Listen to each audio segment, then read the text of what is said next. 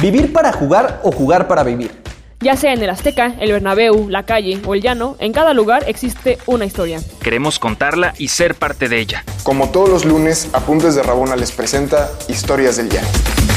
Buenos días, buenas tardes, buenas noches, gente de Apuntes de Rabona. Qué gusto, un lunes más de Historias del Llano, un lunes más de poder estar aquí con ustedes. Y de nuevo, por fin comparto cancha con Omar. ¿Cómo estás, Omar? Cuéntame.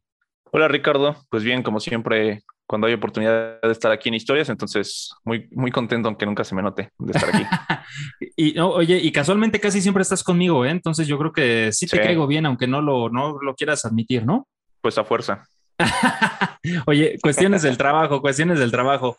Bueno, a ver, eh, casualmente cada vez que estamos tú y yo, eso sí es un hecho, mm, estamos con futbolistas institución, futbolistas que marcaron una época, futbolistas por ahí de los 90, de los 2000, y ya platicamos un poquito con, ese personaje justamente antes de entrar.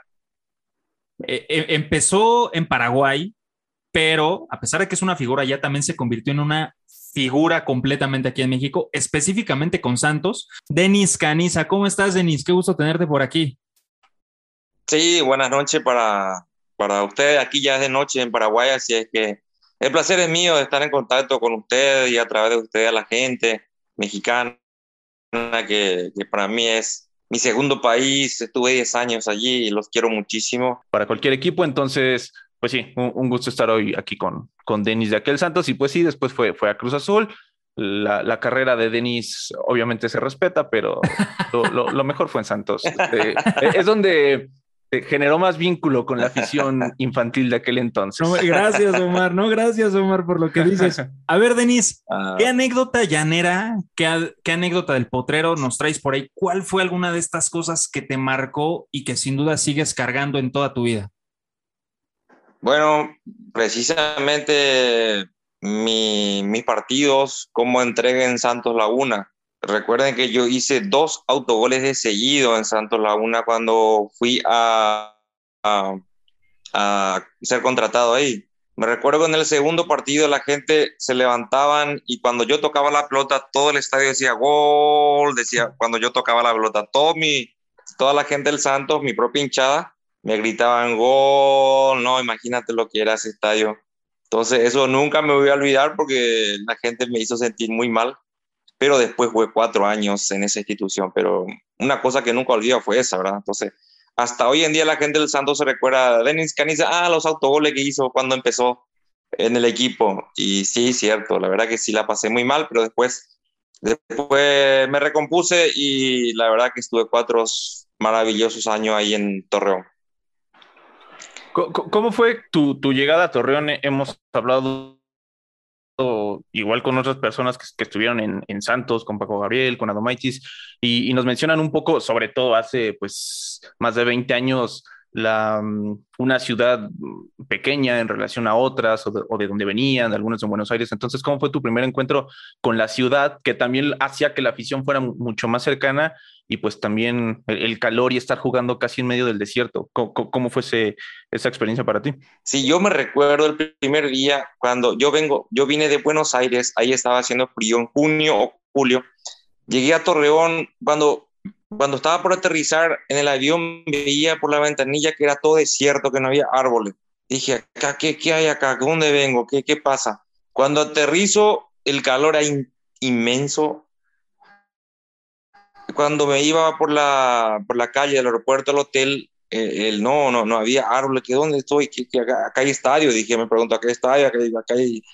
Y cuando llegué ya me agarró una, un dolor de cabeza que me, me tuve que ir al hospital eh, porque era el calor inmenso, fuertísimo era el calor y, bueno, eh, me recuerdo que al día siguiente recién fue la, mi presentación, pero bueno, después eh, no sabía que me iba a quedar cuatro años a vivir en Torreón, una ciudad que aparentemente no tiene nada, pero sí tiene todo, tiene una noche nocturna, tiene lindos restaurantes, o sea, una ciudad muy tranquila en esa época, este, donde se puede vivir muy tranquilamente, entonces muy feliz y muy contento de haber conocido Torreón y, todo México. Oye, Denis, a ver, tú, tú vienes de Olimpia y vienes de Lanús, vienes de, de ligas al final que también son muy férreas, son muy fuertes. Es un fútbol, se ha hablado de este fútbol tan distinto entre eh, Sudamérica y específicamente México. ¿Cómo, ¿Cómo, contemplas justamente esta llegada y tener inclusive que adaptarte? No, no quiero entrar en, en, este cliché, ¿no? De hay que adaptarse. Bueno, ya nos dijiste, te adaptaste con los autogoles, ¿no? Claramente, pero, pero, pero en esta adaptación de, de inclusive del cómo se jugaba, ¿no? E inclusive, ¿qué compañeros te ayudaron completamente o recuerdas con más cariño decir, bueno, eh, estas personas de plano me dijeron que aunque no había árboles, pues sí se iba a poder vivir? Sí, muchos compañeros. Eh, lo tuve, hasta hoy en día tengo demasiada amistad con Care Borghetti, tengo con el Pony Ruiz, con el Piti Aldamiano, que hasta hoy en día nos escribimos, nos hablamos. Fueron las personas que más me ayudaron en esa época a salir adelante. Y cuando también estaba un paraguayo que se llama Luis Romero, jugó ahí en Santos, me ayudó muchísimo, gracias a Dios. Él también me, me hizo el paro, como se dice, y, y, bueno, hasta hoy en día tenemos todas esas relaciones, hablamos, hoy la tecnología es, es aparece cada, cada cada cosa donde uno puede comunicarse rápidamente, como el grupo de WhatsApp, el Instagram, un montón de, de cosas que te brinda la tecnología, entonces al instante uno se comunica que antes era imposible. Entonces tenemos todo y siempre agradecido con esa gente. Y ayúdanos, ¿tú llegaste a Santos para el invierno 2001 es decir, justo después de que habían sido sí, campeones después, o todavía estuviste en el campeonato. Después que el equipo salió campeón, yo llegué, yo llegué como refuerzo. Ya de esa banda ya estaba en festejo, festejo, yo llegué como refuerzo y nada, ya todavía seguía el festejo de los jugadores. Eh, entonces, y se me complicó un poquito porque yo debuté con autogoles y bueno, eh, por suerte que el entrenador cuando era, el Cherry Quirarte me sostuvo en el equipo y bueno, porque si era otro entrenador me iba a quitar y, y buscaba otra alternativa, pero el Cherry me, me, me, sostuvo muy bien. Oye, y cuando empezaron a tener contacto contigo para traerte a Santos, ah, ¿ya habían sido campeones o, o, todavía no? Es decir, ¿qué imagen tenías de un equipo que supongo que en general en, en América, hasta antes de, de, su aparición en Libertadores, pues prácticamente es conocido? Entonces, ¿ahí ya habías sido campeón o, o dijiste, ¿qué onda? ¿Qué, qué, qué, qué Santos?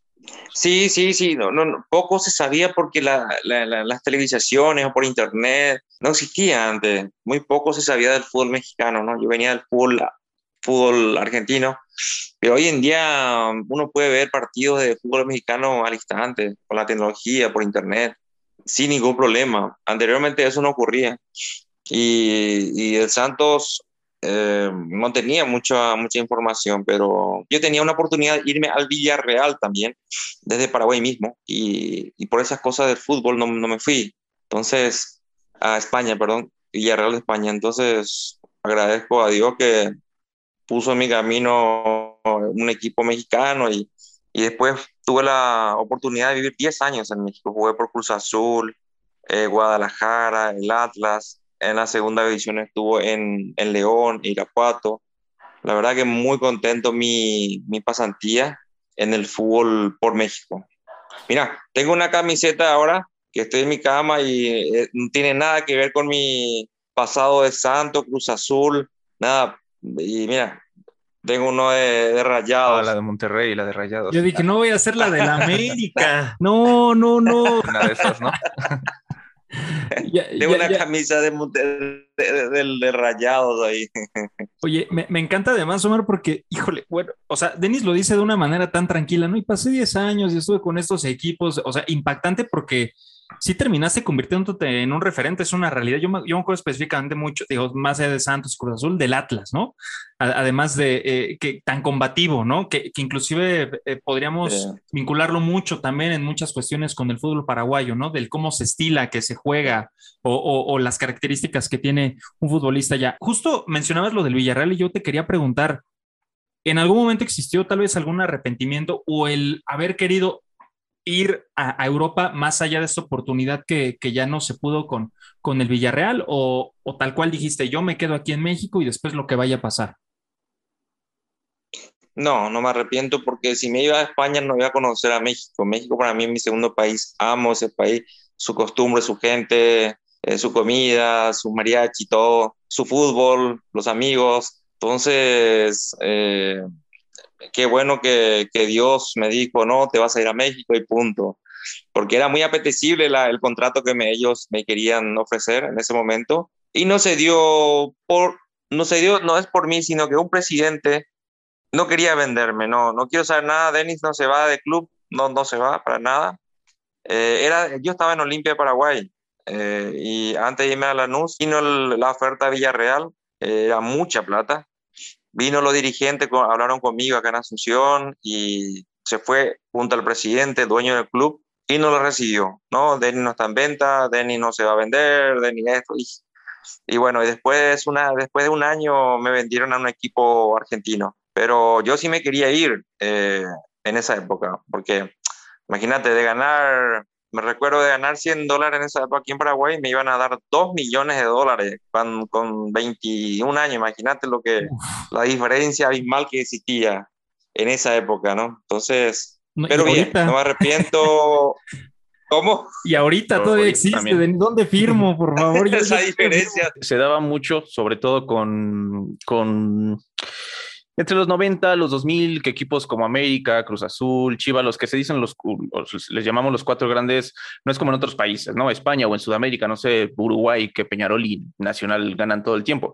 Aquí los, los títulos están en todos lados, América, Chivas, Pumas, Cruz Azul, no es realmente que siempre estén disputando los primeros lugares, a lo mejor América los últimos 10 años sí ha estado disputando aunque no gane siempre. Bueno, en fin, el caso es que durante 90 y 2000, este paso de un equipo en teoría chico a llegar a un América, un Cruz Azul, alguno de estos equipos, pero que en realidad no estaban pasando sus mejores momentos o al menos no lo estaban capitalizando con, con, títulos. Te decíamos hace rato de Adomaites, por ejemplo, que, que, lo tuviste de compañero, y también contigo pasó que viniste de Santos tú no pudiste ser campeón en Santos, pero de un gran Santos con, con Borghetti, con, con el Pony, con grandes momentos, y fuiste a un Cruz Azul que, pues en teoría es, es, un paso importante para un jugador ir de un equipo chico a un equipo grande, pero finalmente mm, el, el equipo quizá no tiene esta misma mística o, o, estos mismos momentos tan recordados a pesar de ser uno grande. Entonces, ¿tú cómo viviste esa contradicción de ir de un equipo chico a uno grande? Pero que quizá te puedas quedar un poco más con el equipo llamado chico porque tuviste momentos tal vez o, para la afición más, más, más memorables. Fíjate que te voy a decir dos cosas de Cruz Azul, la palabra Cruz Azul. Eh, ahí sí me arrepiento de no haberme quedado por mi culpa muchos años más. Y ahí te voy a explicar el por qué. Y antes de ir a eso, quiero felicitarle a la gente de Cruz Azul por el campeonato. Me puse muy contento, muy feliz de Paraguay por ese campeonato que obtuvieron después de muchísimos años. Bien merecido. Este, yo sé que la afición está aspirando con ansias el campeonato y estos muchachos lo consiguieron. La verdad que me puse muy contento de Paraguay. Estuve yo dos años en Cruz Azul, conozco la afición, conozco a, al que riega la cancha, todo, todo, a, los, a, muchos de los dirigentes lo, lo, conozco. Y bueno, se merecían ya de, un campeonato. Eh, enhorabuena para la gente de Cruz Azul. Y me arrepiento de no haberme quedado mucho más tiempo en ese club y, y no hice bien la recuperación. Entonces me fui, me costó mucho, inclusive fui suplente muchas veces. Y, y bueno, y está bien que yo haya salido Cruz Azul porque no rendí como un extranjero. De ahí me fui al Atlas, ¿verdad? Pero mi paso por Cruz Azul realmente es una institución muy buena. Eh, eh, me abrió muchas puertas, eh, jugar un... es increíble, realmente doy gracias a Dios por la oportunidad que me, que me brindó un equipo como Cruz Azul. Y como te decía, debe ser el único momento que me arrepiento en el fútbol, el hecho de no poder, y es por mi culpa, ¿eh? no poder quedar mucho más tiempo a jugar y jugar de buena manera. En, en, y bueno, eh, estaba mirando ese juego y me puse muy contento por, por la gente de Cruz Azul porque se merecía. Rich. Y, y, aparte fue contra Santos, ¿eh? Para que la cuña apriete. No, no quiero amarrar navajas ni nada, pero.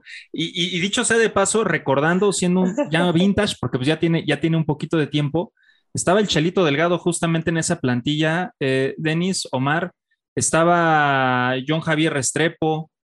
Eh, está, estaba el Chiquín, exactamente. hablando de grandes jugadores, ¿no? Y gambeteadores. Torrado.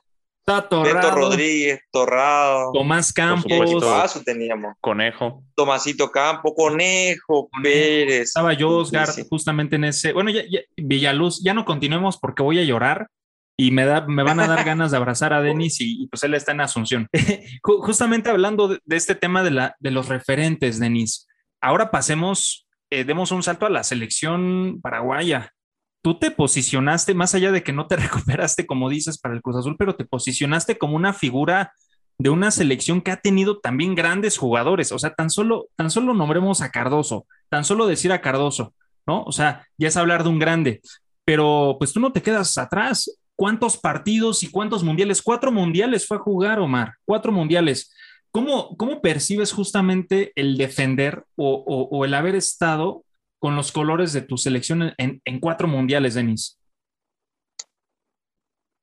Sí, eh, Ricardo, fíjate que yo tengo esa, esa bendición de Dios, digo yo, porque soy muy querido aquí en Paraguay y soy mucho más querido ahí en Torreón y en todo México, ¿no? Principalmente en Torreón, donde hasta hoy en día la gente me recuerda, yo hace siete años que no juego más fútbol, me voy en un taxi, me subo, ah, fulano, que eres tu acento, ah, paraguayo, ah, eres tú aquel que has jugado, me voy a un restaurante en México, en Torreón, oh, la caniza, ¿cómo está? Siéntese. O sea, es, es, me pone piel de gallina muchas veces. Y aquí en mi tierra también, en aquí en Paraguay también, eh, yo soy el único jugador paraguayo que jugó cuatro mundiales. No, no, no, hubo otro que haya jugado.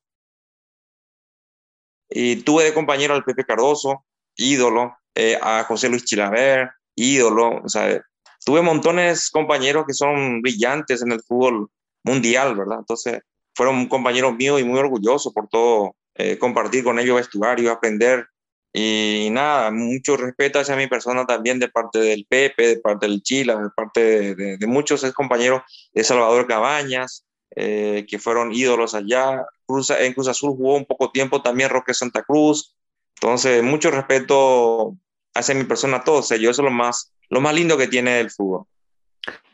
Y eh, creo, creo que Paraguay, Rich, no sé si estás de acuerdo, es obviamente de muchos países de Sudamérica vienen a, llegan a México, pero hay países como Brasil o Argentina que de repente pareciera que llegan por montón y Paraguay quizás no llegan tantos, incluso colombianos también llegan más, de repente chilenos, Paraguay no llegan tantos, pero la gran mayoría son, o una buena cantidad, son jugadores que hacen una carrera además de súper destacada y brillante como Cardoso, como el mismo Denis, pero también muchos muy, muy consistente, ¿no? Ahorita tenemos a, Pablo Aguilar, a Osvaldo Martínez que regresó. Es decir, creo que el jugador paraguayo se, asienta bien en la Liga Mexicana y hace una, una carrera eso, sobre todo muy, muy, muy consistente. Entonces, creo que es, es la prueba de que cuando se, se busca bien jugadores o, se hace lo correcto, pues, se, traen personas que realmente tienen calidad y pueden enriquecer la liga. Ahorita que hablabas de, de, los mundiales, que por cierto, desde que, desde que Denis ya no juega en, la selección paraguay, no ha vuelto a jugar un mundial. Entonces, pues regrésate después de esos siete años. Casualidad o destino, vamos a decir. casualidad, exacto. Sí, yo yo, yo soy del, del, yo nací en el 92, entonces el Mundial del 94 no tengo realmente recuerdos de él, pero el del 98 fue el primer Mundial que tengo claridad de absoluta, ¿no? De los partidos de México, me acuerdo perfecto de que no fui al, al kinder para ver cómo cuando México perdió contra Alemania de la final, y uno de los recuerdos que tengo clarísimos de ese Mundial ese, ese, partido lo estamos viendo en, en, el cuarto con, con, estaba mi papá, habrá sido un fin de semana, sábado, domingo, Chilaver agarrándose la cara luego de que Francia anotara el gol en tiempo extra, que eh, Paraguay estuvo a nada de, llevar a los penales y de poder eliminar a, la selección, que después fue la campeona y era la anfitriona en aquel mundial. Entonces, si nos cuentas un poco de, ese momento que, es un momento, pues, de esos casi heroicos o incluso si heroicos, aunque hayan perdido y que yo tengo muy presente, supongo que Rich, que Rich, que Rich también, perdón. Entonces, estuviste ahí en la cancha, cuéntanos más o menos cómo estuvo. Sí, sí, antes de pasar un poquito, estaba recordando tú los jugadores paraguayos que brillaron también. Eh, pasaron Paulo, Paulo da Silva de Toluca, eh, Verón, ídolo en Pumas. Son jugadores realmente que dejaron bien en alto al futbolista paraguayo. Y con relación a, a, ese partido, yo entré en el segundo tiempo ahí, jugando de carrilero por izquierda, un volante por izquierda. Imagínate, yo soy zaguero central, pero Carpellani era el técnico, me puso en el segundo tiempo ahí. Y nada, no pudimos sostener a Francia, eran, eran momentos muy difíciles. Francia seguía el ataque constantemente. Y al último minuto nos hizo el gol Loren Blanc con un este, formidable eh, testazo. Y nada, la verdad que sí, se lloró, se, se realmente se, se, luchó muchísimo, porque nuestra esencia de, del fútbol es luchar, meter, guerrero, es, es combativo. No, no tenemos gran fútbol, no tenemos gran fútbol, pero el fútbol paraguayo es, fueron momentos muy, muy únicos, especiales que eh, hoy ya no se puede repetir, por lo que la nueva generación es capaz de, de clasificar a la selección paraguaya a un nuevo mundial. Oye, Denis, yo te voy a hacer dos preguntas en una. Ya tú decides en qué orden las contestas. Yo soy defensa central y, y disfruto siempre hablar con, con gente pues, pues, de la misma calidad que yo. No, no es cierto. No, la verdad es que siempre disfruto, obviamente, hablar con, con gente que, pues, a la que yo admiré y por la que, evidentemente, en cierta forma también te inspiran, ¿no? En, en, porque el ser defensa es, es una posición, le trae, tiene lo suyo, ¿no? Lo bueno y lo malo, pero quitar el balón, barrerse, los choques, los golpes, por ahí es, es fascinante, ¿no? Es, es, es festejar casi como si fuera un gol o inclusive quitar un gol ya hecho, ¿no? Por ahí. ¿Cuál es el, es el futbolista que más te costó marcar, ¿ok? Y, e, y, al mismo tiempo, ¿cuál es el futbolista que más detestabas marcar o que más disfrutabas? Sí, sí, eh, muy buena pregunta. Realmente yo soy un, un, central que disfruto mucho jugando en esa posición porque me barro a tiempo, eh, me anticipo a tiempo, trato de leer mucho la jugada. Y me recuerdo que me costaba mucho marcar eh, el puntero izquierdo de eh, Vicente Sánchez de Toluca. Qué rápido era Vicente Sánchez. Cuando me agarraba ya se iba, me drideaba, pero bueno. Y el que con quien más me gustaba jugar en contra era contra Cuauhtémoc Blanco, América Santos. Digo, él me hablaba de todo, me, me, me sacaba de todo, me decía yo también eh, trato de pegarle, se caía, se levantaba, hacía la cual tenía, y nada, disfrutábamos. Después, increíblemente, fuimos compañeros en el Irapuato al final de nuestras carreras y fuimos súper cuates, súper amigos.